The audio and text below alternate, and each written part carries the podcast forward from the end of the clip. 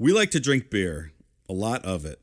After a long night of drinking and talking crime and conspiracies, there's nothing that wakes us up and gets us ready to start the day better than Just Brew Coffee. With a great selection of roast levels to choose from, you're guaranteed to find one that suits your style.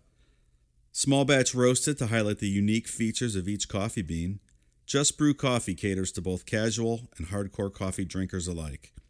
Since 2010, Just Brew Coffee has worked tirelessly to perfect the roasting process and technique, which has resulted in seriously delicious, always flavorful, and never bitter tasting coffee. If you're already drinking JBC, raise your mug. If you're not, raise your standards. Check them out in social media and remember, they roast, you just brew. Check out their new online store at youjustbrew.com and up your coffee game today. Use code NECRO15 to receive 15% off your order of two pounds or more.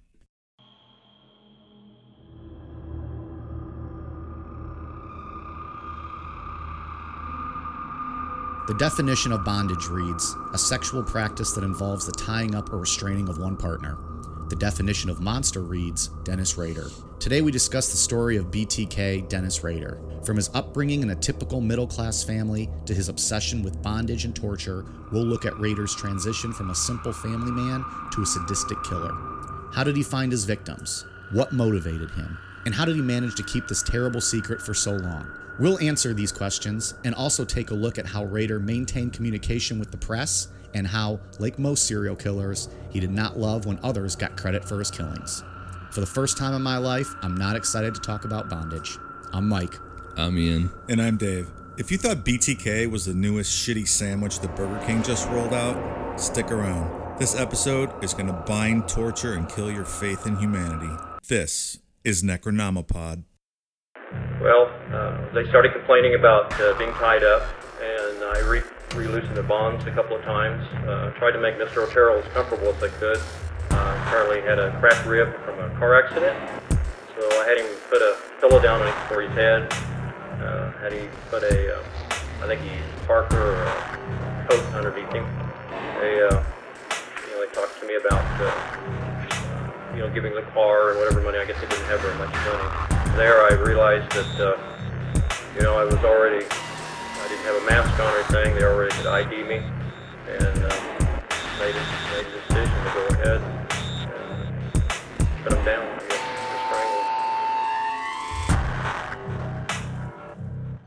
Dave, I uh, I'm a little bothered by the fact that you shit on Burger King there in the intro. This is the best cheeseburger in the fast food business. I'm gonna have to uh, wholeheartedly disagree. They're I do tasty not enjoy burgers. the Burger King. We've had this debate before. I don't think we've ever had it on air. Um, now, have we discussed this with you, Ian? The the Whopper versus Big Mac debate. I've been a part of it, I think. or I'm I've- Team I've Whopper, hands down. I know Dave's a Big Mac guy. Correct. Yeah, it's too much bread. I think. The, What's the, what's the- wrong with bread?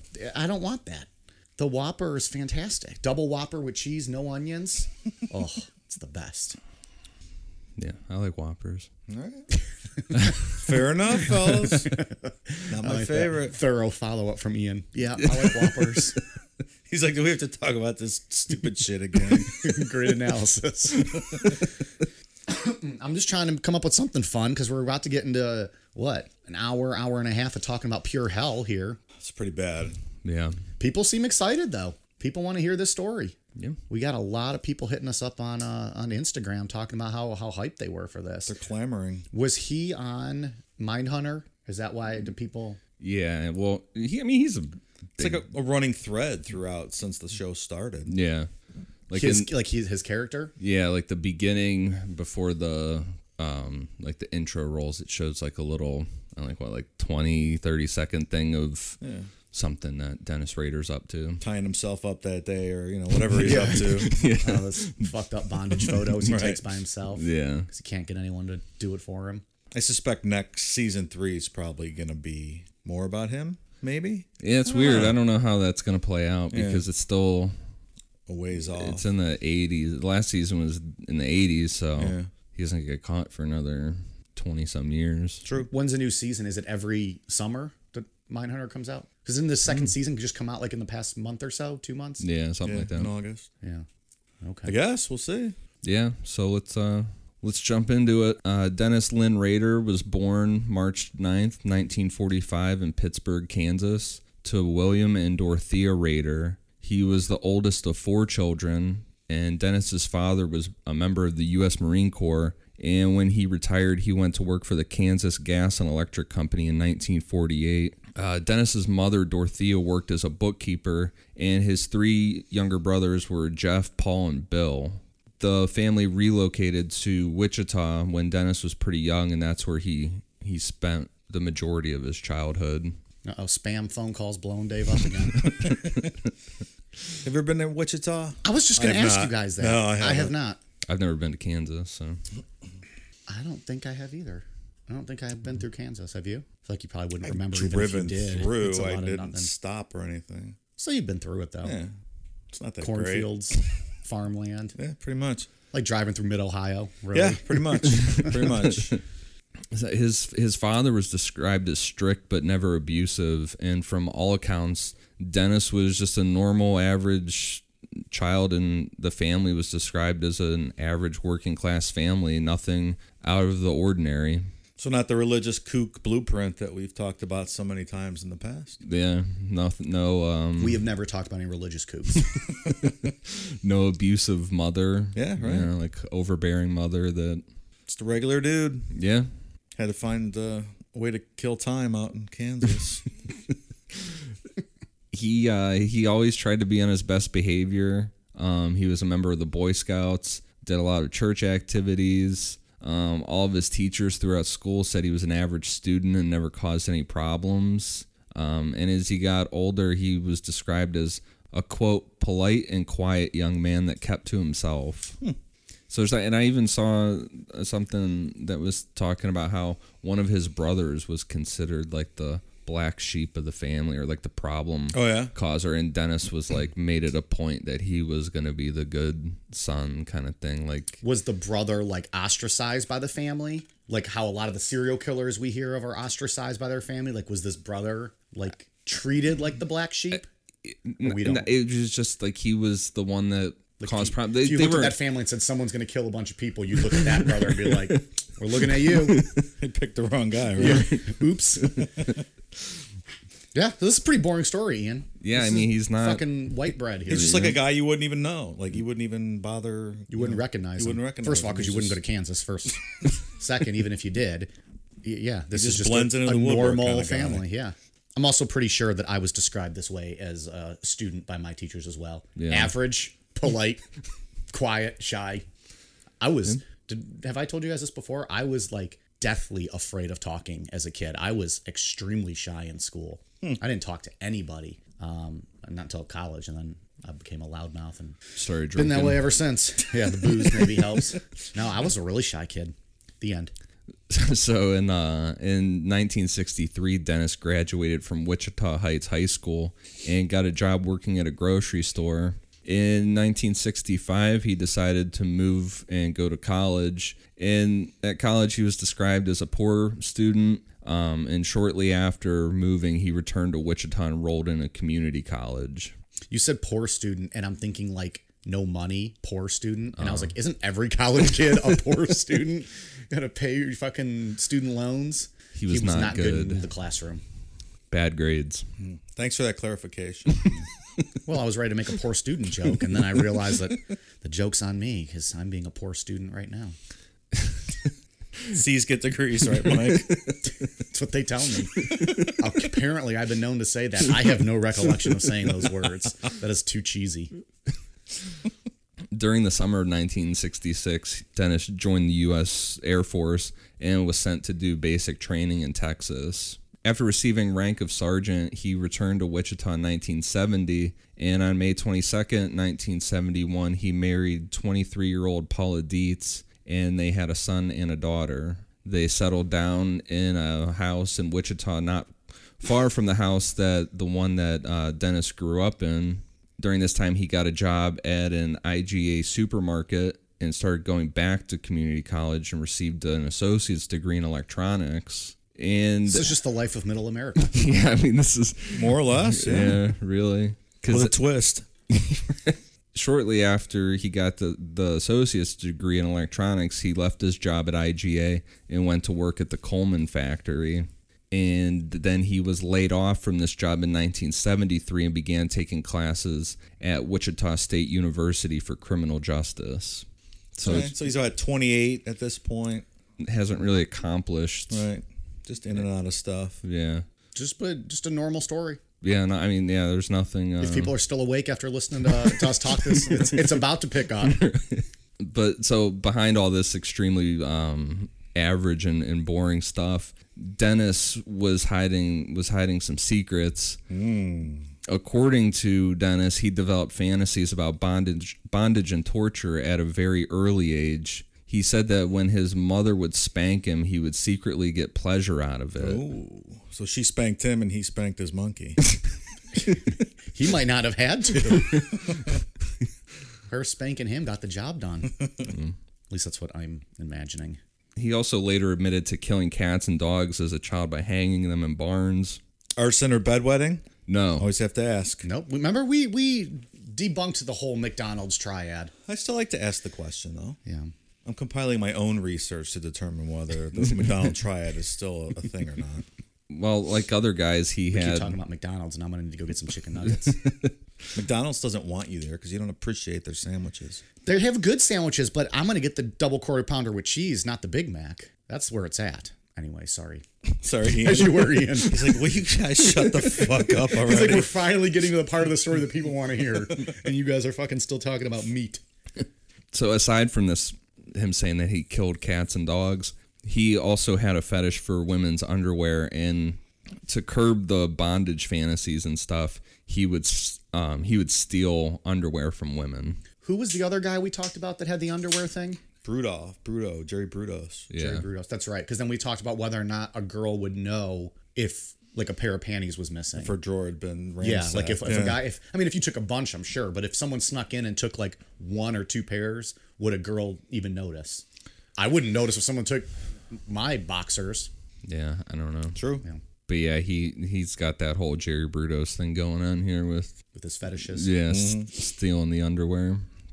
According to Dennis's journals, he first started driving around looking for a potential victim all the way back in 1965, but eh, obviously he was never successful. That's interesting. I wonder why. He just didn't couldn't get up the nerve to actually do it. Yeah. You know? It's easy to find victims. Yeah. Hmm. He's been working up to it. I Yeah, like that's that's that's odd. Was not successful in finding a victim. Like maybe he was looking for a very specific type. Maybe yeah.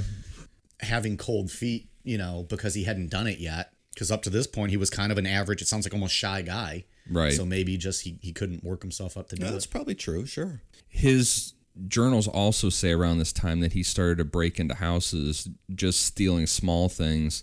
Like this is like other guys we've talked about that it's just like the thrill of doing it not taking anything of significance just just for the sake of breaking into someone's house. Because you know you can do it. right. And in his journals he also admitted to continuing this behavior of breaking into places and stealing underwear during his time in the air force too so this is something that he started early and never hmm. really grew out of He must have been good at it. He never got caught, right? yeah no he never Well, back in the 70s, they didn't have too many of those, what, doorbell cams going on? All those nanny cams. yeah Yeah. You can't do that shit these days. no Someone starts No talking fun to you. Hey, what the anything fuck are you doing on my porch?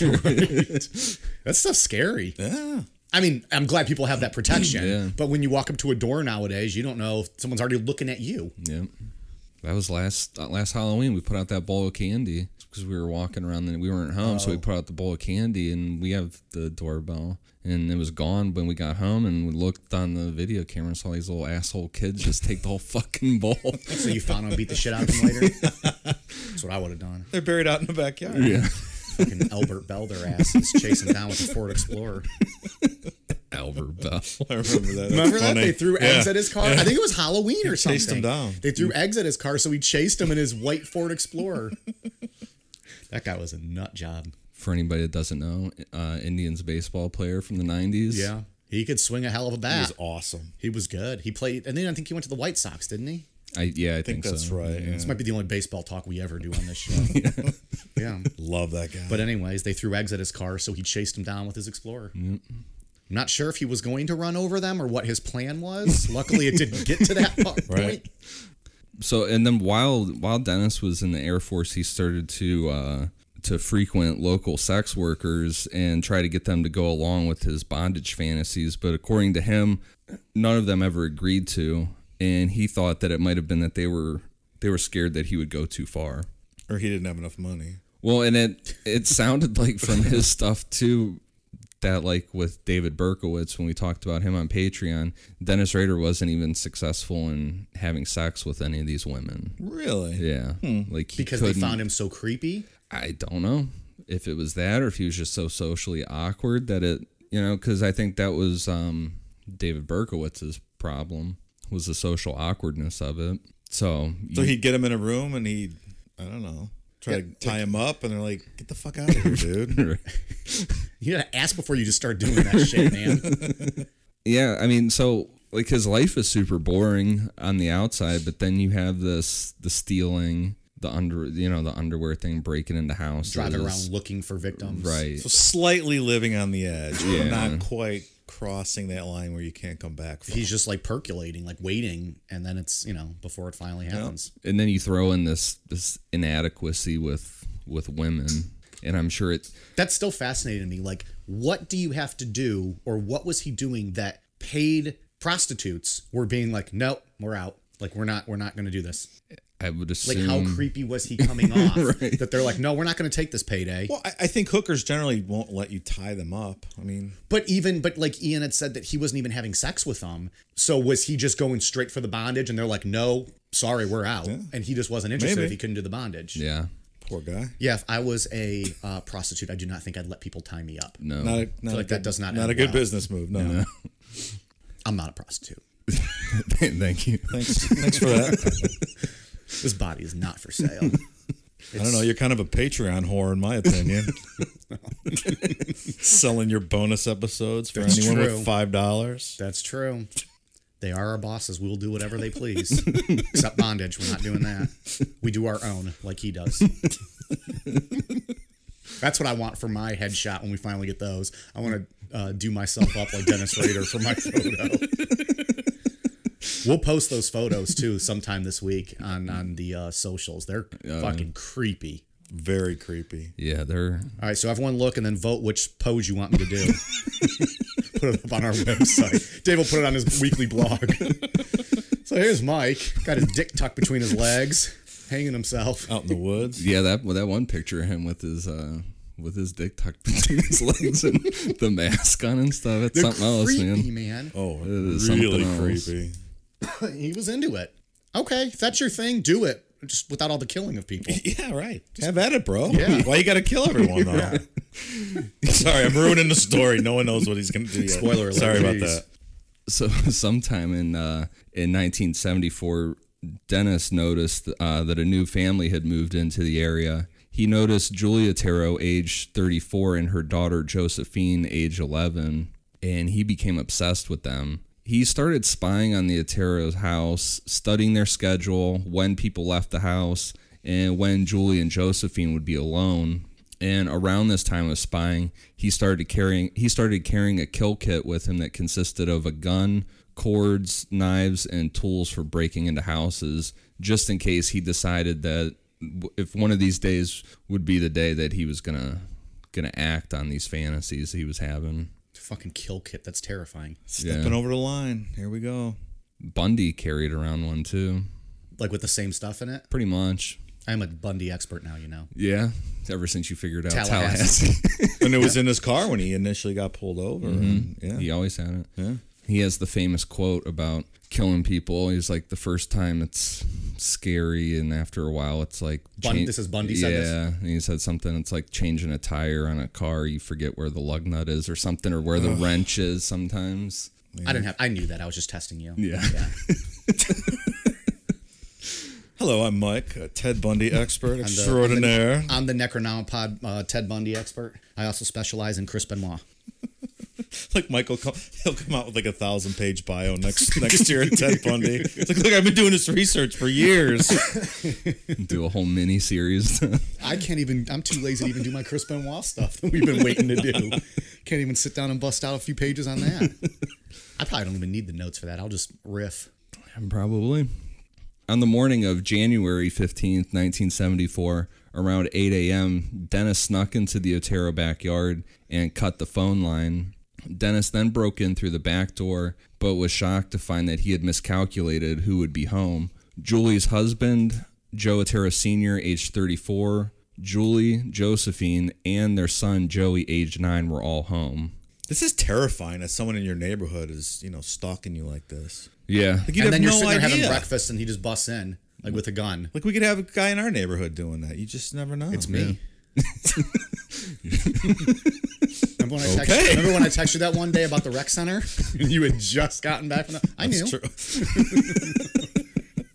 this shows like a um, a level of boldness for Dennis because he didn't uh, he didn't panic and and run away from the situation. Like he was able to gain control of the situation using his gun. And he told the Oteros that he was a wanted criminal, and all he needed was uh, money, food, and a car to escape. And we'll see that later. He always has these kind of to put you at ease. yeah these intros or whatever he Not really going to kill you. Yeah. Just. But don't ever believe that if someone tries to run that by you. Don't don't ever You get. mean you a- shouldn't trust the guy who broke into your home with a gun? I mean, you know, if you let someone tie you up like that, you're dead. uh, So yeah, I agree. Act. Don't put yourself. Act yeah, immediately. Just attack. Put your thumb in the corner of their eye socket and pull their eyeball out. Right. And I was going to say kick him in the balls, but he might enjoy that actually.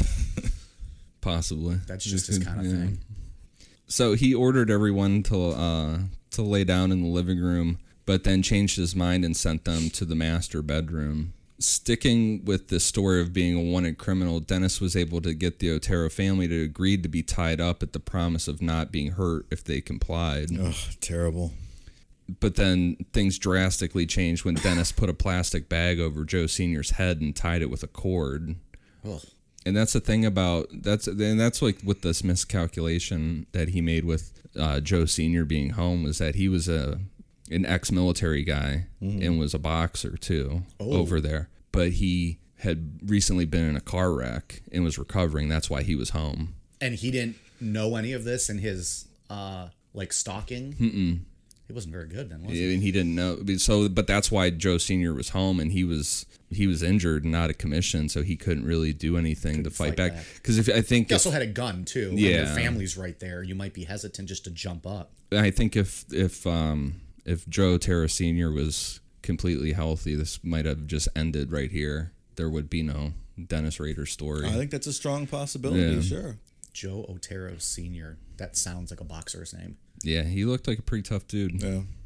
So he put the bag and the cord over Joe Senior's neck eh, or head, and then he went over to strangle Julie to death. While he was going over to strangle Julie, Joe Senior fought and was able to bite holes through the bag. And like most of these guys, Dennis stated that strangling someone was harder than he imagined because Julie had only passed out. And I think almost every serial killer we've talked about so far says that. They thought it would be a lot easier than it actually turned out to be. Yeah, Yeah. like the first time.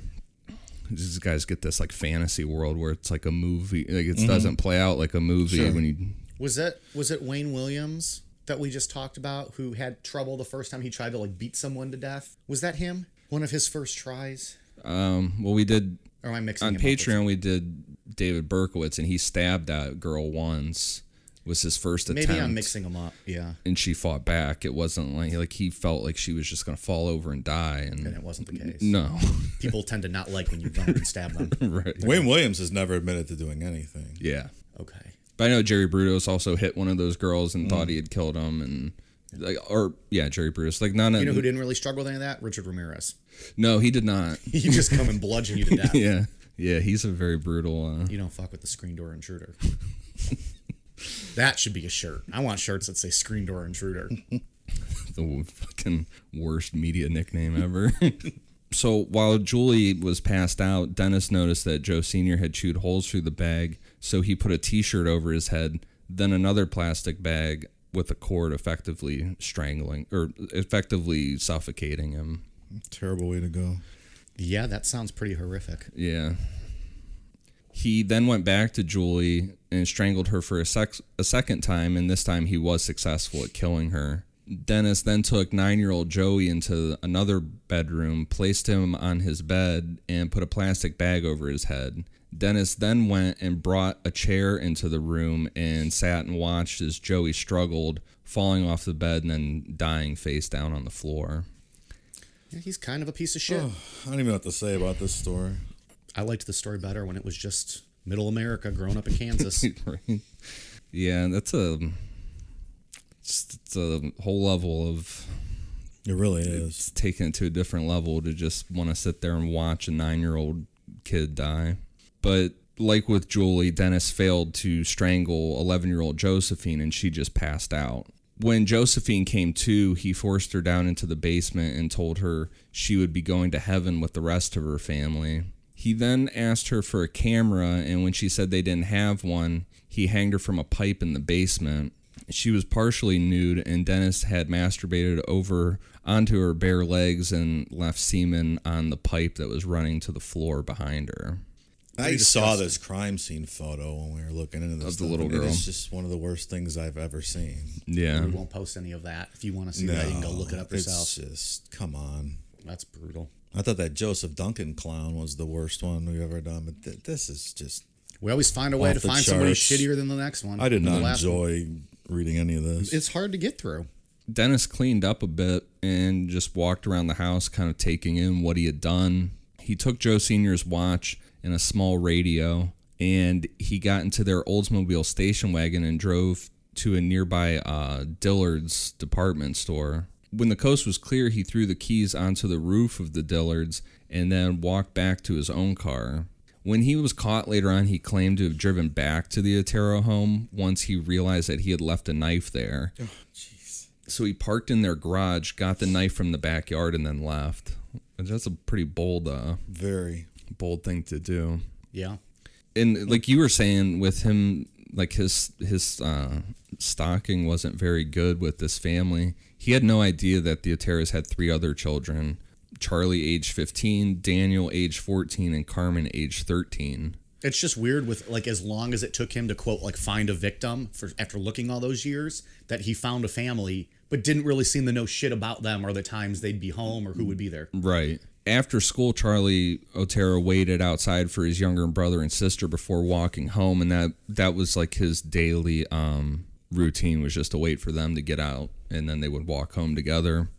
When they got home, Charlie immediately noticed that that something was wrong because their dog was outside alone, which was really odd. When he walked into the house, he noticed that there was a half-eaten peanut butter and jelly sandwich on the kitchen counter, and things looked like they just stopped abruptly. And then his brother Daniel yelled out, "Quote: Come quick! Mom and Dad are playing a bad trick on us." Oh man. Charlie and his brother tried to cut the binds from their parents, but when they realized they were dead, uh, Charlie took over the situation and he quickly got his brother and sister out of the house before they could see anymore. And so his other brother and sister would not come home from school and see the same scene because he didn't know that they were also dead in the house with his uh, with his siblings out of the house, he tried to call police, but the phone was was dead. He went to a neighbor's house to call the police, and when the police arrived, they took the Otero children to the police station. And um, and Charlie didn't want to leave until his other brother and sister had arrived home, but you know he would find out later what what had happened to them. You know, and the police didn't even know. I mean, you know, when the police were trying to like assess that whole crime scene and figure stuff out. The one there's one police officer that found Josephine hanging in the in the basement. It was dark down there, and he said that he was walking around and backed up and felt something bump against his back and like lean like sway back and hit him and That's terrifying. turned around and it was this little girl. Jesus.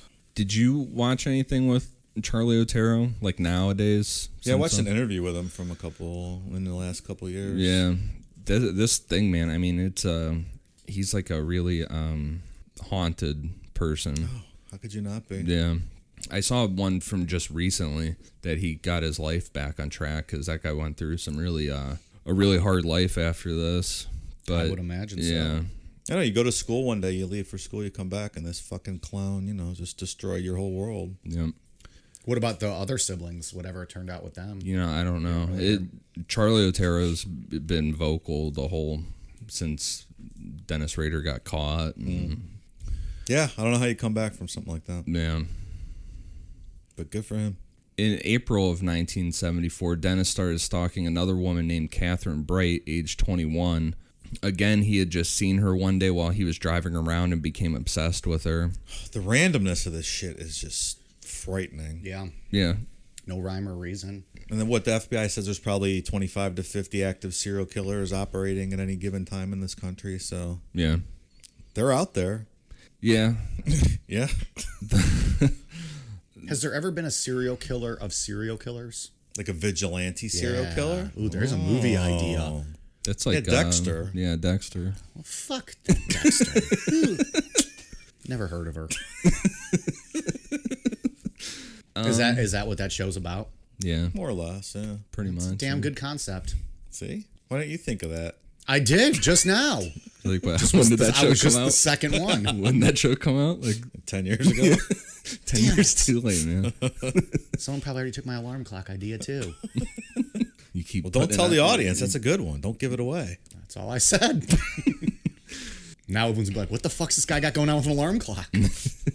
you know, we'll see in part two with how he gets caught and um, you know, how the Golden State Killer just got caught. You know, I think there's a lot of uh especially with how the Golden State Killer guy just got caught cuz his circumstances were a little different than Dennis Rader mm-hmm. because they went through one of those ancestry Yeah. things f- to get DNA. I think there's a there's a lot of maybe not even just serial killers, but a lot of criminal like murderers out there probably sweating that could you know Yeah. that this kind those things could crack a case. Like, God damn it, my niece got one of those fucking 23 and me kits.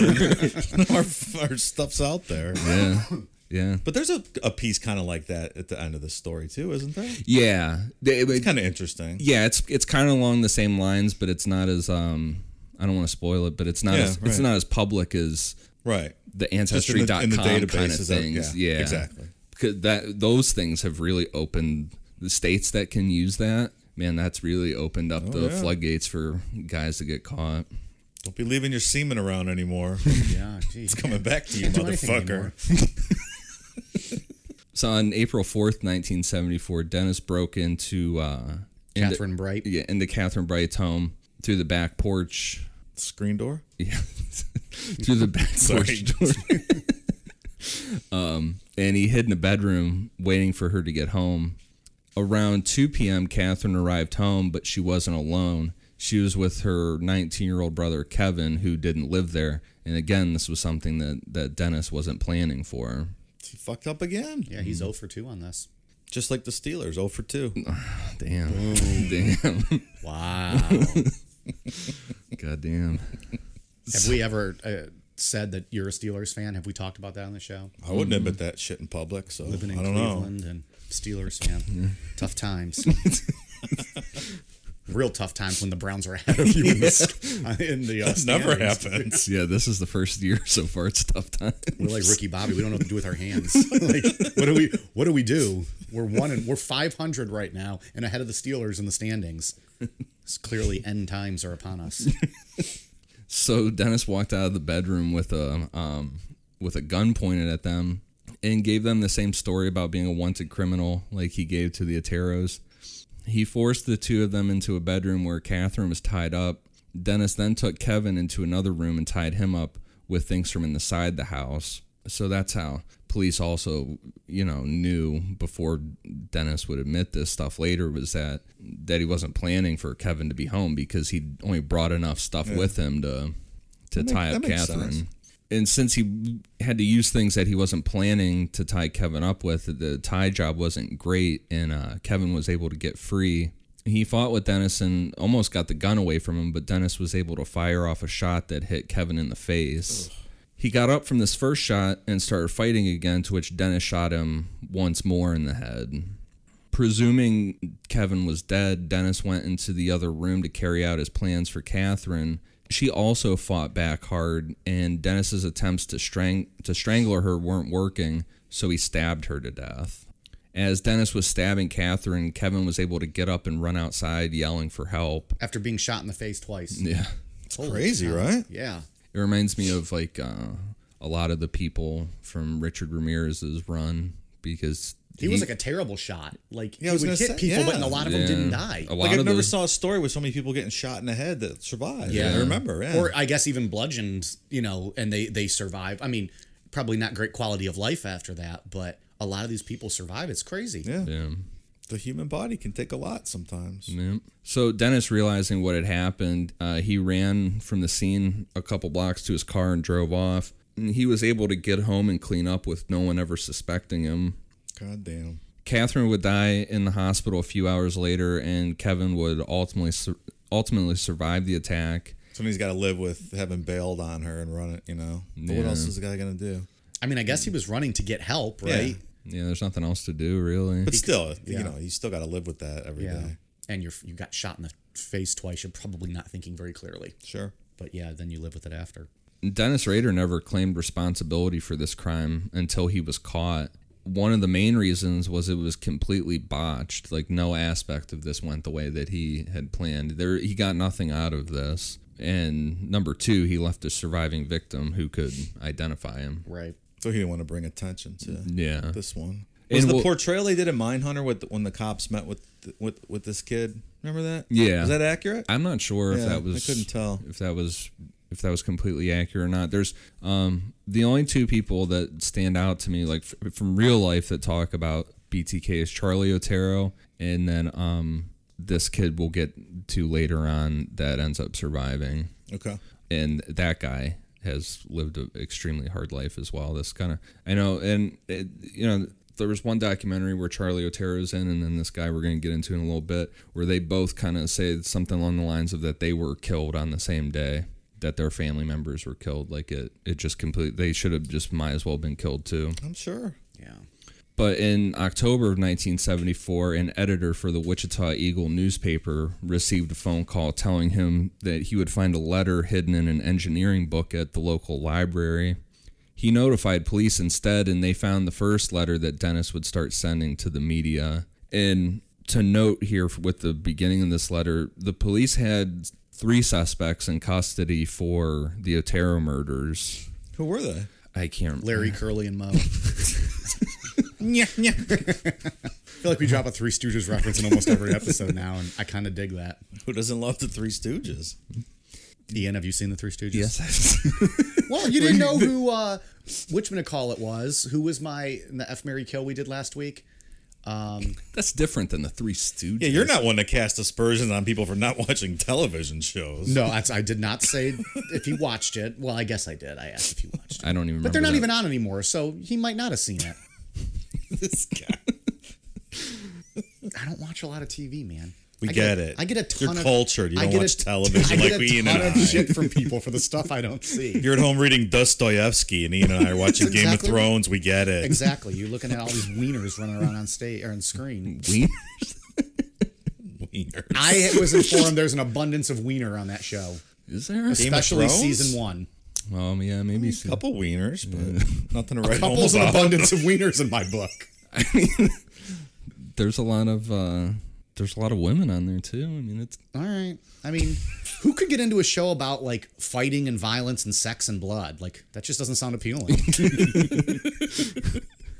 Look, when I watch show TV shows, I like to just go back to what I know and I'll rewatch the same episodes of the same shows I like over and over. I really I don't get I don't dive in anything new. I'm sure I would like Game of Thrones. I know I would like Breaking Bad. It's just like a time commitment. Like Breaking Bad's what, 9 seasons, like 20 episodes Seven, I think. and they're like an hour long or 45 minutes. Yeah. it's, it's really good though. But like that, there that would be my winter is watching all of that. it's I'd say that's worth it. Fuck else you gonna do all winter I here? have hockey to watch. Maybe we should take a fan vote um, of listeners should vote one show that I should watch, and then I will binge it and watch it. Well, I'm gonna vo- I'm gonna have everyone vote for Grey's Anatomy, so you have to sit through like 20 seasons of that garbage. The garbage. show's like still on, isn't it? They're trying to beat like General Hospital, I think. like Meredith Grey's like 80 years old or something at this point. I've never seen that show. I don't think I ever. You're not missing much. All right. So listeners, tweet, Instagram, Facebook, whatever. Message us. Let us know what I should what I should watch, and then whatever gets the most votes, or if we get a few, quite a few, we'll put up a poll or something, and I'll right. binge watch something, and you guys can vote as well. I'll allow it. Right, Ian, we're going to make some bots to vote. We're going to decide what we want Mike to have to sit through. Force him to watch Game of Thrones. I don't, if it's good, then why would I be forced? I just I'm not, to- I don't know if I'll you would to- like it or not. It doesn't seem like my thing, but if that many people get got into it, I'm sure that I would I would like it. You have to. You can't be hoity-toity anymore. And I don't watch Game of Thrones. I know, dude. I'm a hipster. What do you want from me? I'm just sitting here enjoying the day, not watching Game of Thrones. No, I turn my TV off all day and I listen to NPR, smooth jazz sometimes, and I read. Such a cultured life out here with Na- NASCAR and, And then, the and then I put on NASCAR and pro wrestling and drink some Miller Lite, have a good old time. So Oh, go ahead. I'm sorry. I thought we were at to my part. Yeah, well, that's what I was gonna say. So this is the uh, this is that first letter that that Dennis sent them, and there's a lot of misspellings in here and typos and and whatnot, bad grammar. I'm gonna, and I'm going to read it as it's written and as he, he wrote them. So if I sound like a moron, And I will say all, this I am a moron. Second, it's how he wrote it. I typed this out from a book too, and man, this was uh, quite the chore to type this out accurately because he writes like a goddamn moron. You should try reading it Yeah. out loud. Those three dudes you have in custody are just talking to get publicity. They know nothing at all. I did it by myself and with no one's help. I'm sorry this happened to the society. It hard to control myself. You probably call me psychotic with sexual perversion hang up. Where this monster enter my brain, I will never know, but it here to stay. How does one cure himself? If you ask for help that you have killed four people, they will laugh or hit the panic button and call the cops. I can't stop it, so the monster goes on and hurt me as well as society. Society can be thankful that there are ways for people like me to relieve myself at time by daydreams of some victim being torture and being mine. It a big complicated game, my friend. Of the it a big comp, motherfucker. It a big complicated game. My friend of the monster play putting victims' number down, follow them, checking up on them, waiting in the dark, waiting, waiting. The pressure is great, and sometimes he run the game to his liking. Maybe you can stop him. I can't. He already chosen his next victim or victims. I don't know who they are yet. The next day after I read the paper, I will know, but it too late. Good luck hunting. Yours truly, guiltily. P.S. Since sex criminals do not change their MO or by nature cannot do so, I will not change mine. The code words for mine will be bind them, torture them, kill them. BTK. You see, he added again. They will be on the next victim. So this reminds me of the Son of Sam nonsense, but this is actually before Son of Sam. Yeah, So maybe he uh, stole it from uh, from this Joker. Did they make this letter public? not right away. Okay. Yeah, no, not right away. We did an episode of uh, on Son of Sam. Mike, where can they find that episode? The Son of Sam is on Patreon. Oh, that's right. Patreon.com slash Necronomipod. We have several episodes up on there now, including Son of Sam. Uh, what the fuck else did we put up there? Joseph Duncan. Joseph Duncan. And then we just did a news story one that people seem to really dig. That was a fun episode. We all just kind of picked a few news articles, talked about bestiality and Of course. a chimpanzee running amok in te- Texas and, Some meth, UFOs. and UFO talk. We talked a little Blink 182. We Did did. some Say it Australian ain't, say it ain't so. I will not go. Okay, shameless plug over. Let's get back to our story. Patreon.com slash Necronomipod. Five dollars is all we ask, and it's gonna be put right back into the show. So in November of 1974, Dennis got a job with ADT installing home surveillance equipment. Well, that's his dream job. Jesus. Yeah. Going to people's houses, Yeah, seriously. scout it out. Yeah, he stayed employed there for uh, for the next 14 years of his life. I wonder what home surveillance was like back in '74. It's just the the wires on the windows and stuff, right? So if you breach the connection, But like, I, I- like I'm thinking like cameras too at some places. yeah, I don't know. No. I don't I think think. it's just the wiring alarms. Yeah, not in houses. I just thought if you were wealthy enough, you could afford to put Maybe. up a camera or something. Like I'm sure Yeah. celebrities had it back then. I'm sure. Yeah. um, Any hoodles. well, in 75, his first child was born, uh, his son Brian. Even though life was busy and with a newborn and a full time job, Dennis still went out almost daily searching for a victim. Daily. Yeah. I think it was a lot while he was driving around I was for this s- job. Yeah, if you're doing home surveillance, you're probably out on you know He's scouting everybody. Just looking for opportunities to So, present yeah, themselves. just some random yeah. person walking down the street, and then boom, there he is. Yeah.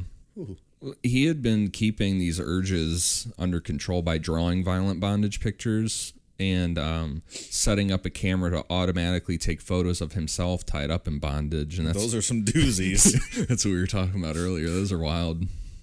Vote for which one you want me to do. Got a lot of votes this week. What show should I watch? What bondage picture you want me to take as my headshot? I sacrifice a lot for this show, guys. Those are man, those pictures they are they're, They're wild, man. terrifying. Terrifying. Yes, they certainly are. And like we said, we'll post them out there. Some of them people can look, and they're just they're odd. Very strange. Is he wears a mask in one of them, right? In most of them. And then has like a like he's dressed up like a girl or like has long hair. There's one where he's wearing a blonde wig. That one's particularly creepy, and the mask almost looks like the um like the Saw mask almost. It's like white and black, Yeah. and it's got red on it. And And then one he's in a grave or like in a an, in a hole in the ground, right? yeah, and we'll talk about that picture in part two because that's actually a picture of himself in a grave that he has dug for one of his victims, and he got in there first to take pictures of himself. If that's a teaser, I don't know what. if that isn't a teaser, I don't know what is. but on March 17th, 1977, this the fantasy of killing again hit a boiling point and Dennis decided that that was going to be the day that that he was going to kill someone again. He had been driving through a particular neighborhood frequently and found a few women he was interested in. He met a woman named Cheryl in a bar and he was very interested in her being his next victim. Very interested. I would very much like for you to be my next victim. she lived with another woman roommate, so th- this would be ideal for Dennis because there there would be uh, no man in the house to give him problems. So he found out where she lived, but on March 17th she wasn't home. Yeah, St. Patrick's Day. She's out drinking green beer. Boom. Mm, and there you go. Eating corned beef and cabbage, right? Is Exactly. that what they do? Yeah. so then he, he went to another house that he had been watching, but um, that woman wasn't home either. And not wanting to give up on his urges, Dennis started walking on foot until he came across five year old Steve Relford. And this is the kid that I was talking about earlier that it grew up to Yeah. just live not live a not so great life and this really affected him a lot but dennis pulled out a picture of his own wife and son and asked steve if he had seen them steve said no and then went on his way to the store for his mother The five year old's going to the store by himself? We've talked about this before, man. Yeah. Back Different in the day, it was times. fucking what wasn't that a four year old going to buy cigs for like her mom or something? In one of those uh, episodes we talked. well wayne williams some of his victims were kid but they were all in the same the five the well his are it's a older different than that, time, yeah. but that's still But five? That's young. That's young. That's really young to be out on your own. in all fairness too i don't know where the store was located from the house either you Even if it was right next door, yeah, i mean I don't think I'd send a five year old just like, oh, go get you know. I don't think I'd let my five year old out, you know, just in the front yard by themselves, yeah, let alone. without you sitting there watching. Yeah. That's wild, the stuff they used to do back then. mid 70s Kansas. Boring ass place. I mean, I don't know. I'm just trying Probably to. true. smoked and drank while they were pregnant too. Freaking Kansas. Because that only happened in Yeah, I don't Kansas. think that was limited to just Kansas. We've been insulting various states in these last couple uh, episodes. We can confirm we have no listeners in Kansas. They don't have smartphones. Keeping that going. So Dennis just hung out in the neighborhood and watched where where the boy lived. And when he got home, Dennis knocked on the door. He presented himself as a detective looking for the people in the photo he had previous previously shown Steve.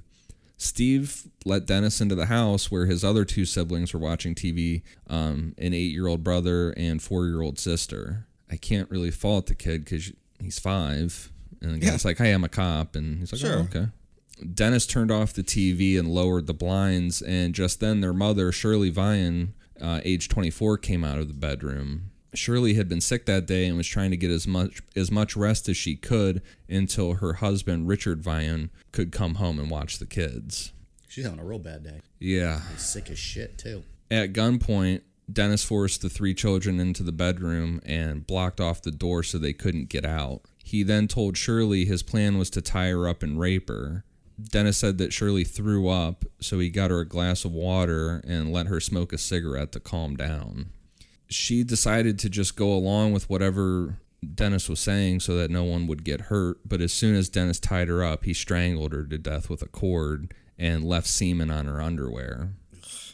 Shirley's eight year old son was eventually able to break out of the bathroom through a window and get help, but Dennis was already gone. And later on, Dennis would say that the phone started ringing, which scared him off before he could kill the kids because he fully intended on killing the three kids, too. Goodness, that that phone even- rang. Jesus. What's that even mean? The phone rang and scared you? Yeah, I don't know if he thought maybe someone was going to be coming home soon, or I, I don't know. Well, it seems like he was a pretty awkward individual, anyways. He'd probably get rattled by things pretty easily. Um, You know, given his shy, weird demeanor. I don't know. I'm glad it scared him off. Yeah. In December of 1977, Dennis found a new woman to become obsessed with. This was 25 year old Nancy Fox. He stalked her at her home and workplace until December 8th when he broke into her home through a bedroom window. Dennis waited in the closet of her bedroom until she got back from a jewelry store that she was shopping at. And that's the scary thing about him. And then one of these previous victims was that how he just would sit there and wait. Like if somebody wasn't home, like he would be fine with just waiting there for hours quietly until someone got home. Can you imagine what's going on in someone's head to be able to do that? Yeah. Just sit there. I could not imagine. That's terrifying to think about. when she got home, Dennis walked out of the bedroom and at gunpoint told her, quote, I have a sexual problem. And that's something that he always that's one of his lines. Great line. Yeah. Yeah. Does that work? Like, does he feel like he's he's off the hook because he's saying that? I like, think- oh, it's a problem that I have, so I just have to go through with this and rape and kill you. Well, he, because he told like he tells or told Nancy Fox that he was just he just needed to tie her up and rape her. And it's like I have a sexual problem. I just need to do this and you'll be fine, but And I'll be gone. I'm not going to kill you. Nancy didn't fight back um, and partially undressed before being tied to her bed. Once she was tied, Dennis told her he really was who he really was, which was the BTK killer responsible for the other murders recently. Um, he strangled her with a cord and left semen on a nightgown that was found next to her body. So that's just becoming his thing then, like just jerking off into some of their clothes. Yeah, he never rapes anyone. Like He doesn't actually like sexually do anything with them. Right, He'll yeah. just torture them, bind them, torture them, kill them or whatever, and then Yeah. Get off to it on, on his own. It's weird that he like was using like if he had a panty fetish that he's just grabbing like a robe or a nightgown or something too. It almost sounds like he can't control He it. just grabs whatever's closest. Yeah. And it. It's fucking- Like remember Peter Kürten, how he just saw blood and would immediately yeah. it yeah, seemed flaccid, and he's still just blowing his load. yeah. It kind of sounds like that's what's going on with Dennis Rader here. I think you're probably right. Yeah. It's, it's just like and he that- can't perform with women. Like he, he probably doesn't have the ability to rape them. I don't think he do could. This. Yeah, I don't Yeah. think he could. Probably. I mean, even though he had a wife and kids, I think there's. I think with the evidence of him not being able to do it with prostitutes, Yeah. I don't think he would be able to go through with it. And maybe he didn't want to. He, might not have been, yeah. getting off by torturing them. Yep. Peter Kürten. Remember, he has a sexual problem, so Blue Chew ad in here. Be oh, good. we need that Blue Chew ad. We don't need Blue Chew. We should confirm. At least I don't. I can't speak for you guys, oh man. but I would take an ad. I'd read the shit out of that ad. So the next morning after going to work at ADT and leaving in a company van, Dennis called police dispatch from a phone booth and said, quote, Yes, you will find a homicide at 843 South Pershing. Nancy Fox, that is correct. And then just left the receiver dangling. The, well, in this, the tape recording of that call is played over and over again on the news stations, but no one ever recognized the voice to be Dennis. And I know he said later on that he was scared, like, like But I he- wonder- like he ahead. realized he fucked up, or potentially could have, Right. you know, it was a big time fuck up. Did he have a lot of interactions though with people in his everyday life? Other than like his family and maybe people he worked with, it didn't seem like he was going out having a bunch of friends. Right, but I mean, this was like the talk of this small area, Yeah. you know, Yeah. Why But- did he, why did he call in the first place? just being the ego thing and wanting. I think I, it. I would assume that he didn't want her body sitting there for a long time and wanted them to find it um, right away. He gets like secondary pleasure from hearing the details when it, you know, when the police find it and it's on the news. I guess. Yeah. Oh yeah, he's a Yeah. big big media guy. He uh Well, yeah, what we can tell by his letters he's sending. Right. These poorly, terribly written letters. And we should be lucky some of these guys do this though, because if they didn't, they, they go on operating forever. There, and they end up getting themselves caught. yeah. So yeah, keep writing those we, letters, need to, assholes. we would need to have a serial killer that went after these serial killers and got them. Maybe that's a show you should binge is Dexter. Because then never you would just. I don't know what that is. Wait, didn't we cover this earlier? Hey, if it's voted, I'll watch You it. He forgot already. no, they're gonna fucking pick Game of Thrones where they sit through like two-hour episodes. they're only an hour each. It's all right. Shameless looks like it'd be a sweet show, like something I would like. That's a but good people show. have told me pretty it's okay. It just like it fades off after a few seasons and wasn't great anymore. I liked it. It was better earlier. But like that and Sons of Anarchy and Breaking Bad and Game of Thrones, people are all you should watch. You should watch. Sons of Anarchy was good. I just like to watch Fiona get banged on Shameless. That's that's why I watched it. I, don't get love that, her. I don't get that reference. she related to Jon Snow? She- She's not. No. Be a lot cooler if she was. But no one ever recognized his voice from this tape because it, I mean it was really poorly recorded. It was pretty muffled. I, I mean, if I I wonder if his wife listened to it. he said she did. He said that Yeah. they would sit there and on watching the news, and he would they would be sitting in the same room together, and Why? and he would just be like freaked out. But even nowadays, you hear 911 calls. They're not great quality. They're they're terrible. It's true. Let alone in the 70s on a payphone when there's background noise. Right? Like Did he that's- disguise his voice? no, you just This straight up said it. Hi, this is BTK. He's talking It- your regular voice. It just didn't seem like he thought anything out, really. No, Very impulsive. Yeah. Yeah. And yet he went on for how long? year. I mean, Long time. Yeah. Long time. With with being so reckless. Yeah. in early 1978, Dennis sent another letter to the Wichita Eagle, and this time he included a poem. He also sent a poem titled Shirley Locks about Shirley Vian, but it wasn't connected to this to the BTK case until they received this letter and poem. So they saw that first one. They're like, "What is this garbage?" They didn't even know what it was. right, yeah, because it was just a poem. They're Like some jackass. All right, Dave, I'm going to read the poem now. just letting you know. I'm going to read the poem. Stay awake. oh, death to Nancy. What is that I can see? Cold, icy hands taking hold of me. For death has come, all you can see.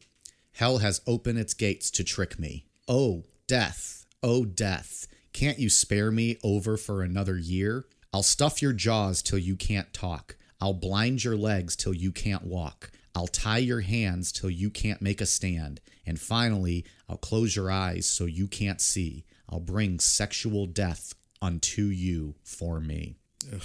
How about roses are red, violets are blue? Your poems suck, and so do you. Boom, roasted. this guy's a jackass. I, I just picture him thinking like he's so uh I don't know, just Such like a wordsman. yeah, Yeah. like so, Like he's so yeah. he's so Yeah. catchy and he writes such great little quips here and this sucks. I think he's sitting there with like a dipping a fountain pen in the ink, writing it out Licking- licking longhand. the pen, writing it out. Probably like me listening to NPR, not watching shitty TV. it's the 70s. It was all shitty TV. I disagree with that. Well, I wouldn't know, Dave. What? Tell me about it. Yeah, I walked right into that one. We can move on. All right, so now we'll get into the letter. Um, there's numbers, like he starts numbering his paragraphs at the end of this thing that makes absolutely no sense. So as I'm reading Yeah. this, people just understand that's how it's written. All right, this is my uh, big monologue here. I find the newspaper not writing about the poem on Vian unamusing. A little paragraph would have enough. I know it not the news media fault. The police chief, he keep things quiet and doesn't let the public know they're a psycho running around loose strangling mostly women. There's seven in the ground. Who will be next? How many do I have to kill before I get a name in the paper or some national attention? Do the cop think that all those deaths are not related? Golly gee, yes, the MO is different in each, but look, a pattern is developing. The victims are tie up. Most have been women. Phone cut. Bring some bondage matter, sadist tendencies. No struggle. Outside the death spot, no witness except the Vians kids. They were very lucky. A phone call saved them. I was going to tape the boys and put plastic bags over their head like I did Joseph and Shirley, and then hang the girl. God, oh God, what a beautiful sexual relief that would have been. Josephine, when I hung her, really turned me on. Her pleading for mercy, then the rope took hold. She helpless, staring at me with wide terror filled eyes, the rope getting tighter, tighter. You don't understand these things because you're not under the influence of Factor X. The same thing that made Son of Sam, Jack the Ripper, Harvey Glatman, Boston Strangler, Dr. H.H. H. Holmes, Pantyhose Strangler of Florida, Hillside Strangler, Ted of the West Coast, and many more infamous character kill, which seems senseless, but we cannot help it. There is no help, no cure, except death or being caught and put away. It a terrible nightmare, but you see, I don't lose any sleep over it. After a thing like Fox, I come home and go about life like anyone else, and I will be like that until the urge hit me again. It not continuous and I don't have a lot of time. It take time to set a kill. One mistake and it over. Since I about blew it on the phone, handwriting is out. Letter guide is too long and typewriter can be traced too. My short poem of death and maybe a drawing. Later on, real picture and maybe a tape of the sound will come your way. How will you know me? Before a murder or murders, you will receive a copy of the initials BTK. You keep that copy. The original will show up someday on Guess Who. Maybe you not be the unluck one. P.S. How about some name for me? It's time. Seven down and many more to go. I like the following. How about you? The BTK Strangler, Wichita Strangler, Poetic Strangler, the Bondage Strangler, or Psycho, the Wichita Hangman, the Wichita Executioner, the Garrote Phantom, the Asphyxiator. Number five, you guess motive and victim. Number six, you found one Shirley Vian laying belly down on an unmade bed in northeast bedroom, hands tied behind back and black tape and cord. Feet and ankles with black tape and legs. Ankles tied to west head of the bed with small off-white cord wrap around legs. Hands, arm, finally the neck many times. A off-white plastic bag over her head loop on with a pink nightie was barefooted. She was sick, use a glass of water and smoke one or two cigarette. House a total mess. Kids took some toys with them to the bathroom. Bed against east bedroom door. Chose at random with some pre planning. Motive, factor X. You guys still with me, people? This is brutal. This rambling. Ugh. Number seven, one Nancy Fox lying belly down on bed, lying belly down on made bed in southwest bedroom, hands tied behind back with red pantyhose, feet together with yellow nightie, semi nude with pink sweater and bra, small necklace, glasses on west dresser, panties below butt, many different than the hosiery. She had a smoke and went to the bathroom before the final act. Very neat housekeeper and dresser, rifled purse in kitchen, empty paper bag. White coat in living room, heat up to 90 degrees, Christmas lights on. Nighties and hose around the room. Hose bag of orange color, it, and hosiery on bed. Driver license gone. Seminal stain on or in blue women wear. Chose at random with little pre planning. Motive, factor X. Number eight, next victim maybe. You will find her hanging with a wire noose, hands behind back with black taper cord, feet with taper cord gagged, then cord around the body to the neck, hooded maybe, possible seminal stain in anus or on body. Will be chosen at random, some pre planning. Motive, factor X. So what the fuck is Factor X? I think he it's some something he thinks is clever that makes him do That- what he does. That's what get, made him have the his what his his sexual Problem, problems. yeah. Is that what he called it? So he thinks of himself as like a Hall of Famer, you know, rattling off H. H. Holmes and everyone Yeah. else. He's like, I'm, you know, He's putting himself with them. Yeah. and and begging for a, a, a cool acknowledgement name. Yeah, and a wants cool name. cool name. So he can be spoken in the same, you know. but all these names he threw out are fucking terrible. the Garrote Phantom The Asphyxiator's pretty good. sounds like a pro wrestler. The I am the asphyxiator. At WrestleMania, I will asphyxiate you. the Asphyxiator. this uh, the, Oh, can I just point out that Yeah. he killed that Shirley lady, and then he had to go and beg on how dirty her house was. Like it's not enough like Yeah. kill Jade to talk about how filthy your place was. Is that what I read? Because. I don't know what I read. I was just saying words. What a dick? was that the house that was 90 degrees inside also? And it had Christmas lights on? well, he would he Or was that a different um house? that I didn't put this in the outline, but he he would put up the um the heat in the houses before he left to try and speed up the like the decaying. And Yeah, the to. Oh. to uh Man. to get rid of evidence. to get rid of evidence. Oh, like on the bodies. Mm-hmm. I know a way you can get rid of evidence. Not busted load all over the place. Yeah. Fucking asshole. Also, don't commit the crime. or stay home. Very true. Stay home and just take pictures of yourself, you fucking weirdo. Sorry, I'm not making fun of anyone who's into taking bondage photos of themselves. I'm sure you have a very healthy life. Well, yeah, but I mean, I feel like when you're burying yourself in a grave and then doing it, it's, I mean, it's, it's- taken a bit of a It's turn. not my thing. It's not my thing. Allegedly. But if you're, well, it's gonna be if they vote that picture. you guys better start digging me a hole. But I mean, if you want to do that, fine. Just don't kill fuckers. yeah, yeah. Absolutely. So this letter forced uh, the Wichita police to publicly announce that they had an unknown serial killer in the community, and they urged people to be extra careful about locking their doors, check their phone lines, and look out for each other because every one of these crimes he cut the uh, the phone lines before before he did it. So Well, except that one because the phone rang and scared him away. Oh yeah, yeah. Well, and that one was just spur of the moment, really, because he failed twice. The two people weren't home, right, and he got yeah. frustrated and just did that. Um, but yeah, I mean, this Wichita was like in panic mode, man. People were bet, yeah. all checking their phone lines whenever they got home, and Man, it's rough. Yeah. Especially if it happens in your neighborhood. I mean, how do you fucking sleep? You know, you're gonna be on edge constantly. Paranoid nonstop. yeah, yeah, it's scary. And then going back to um, the Golden State Killer, because it's really it's got a lot of similarities with some of this stuff. Just going through reading um, Michelle McNamara's book on that. And I haven't read that yet. It's Is it really good, yeah. That's on But my it- list to read. it's just it's crazy. It's like uh it's like people are watching for stuff. You know, you like in this case you're looking for your phone lines to be cut and and even like in that case people are like taking precautions but it didn't stop him. Right. He still was able to pull it off. It's crazy.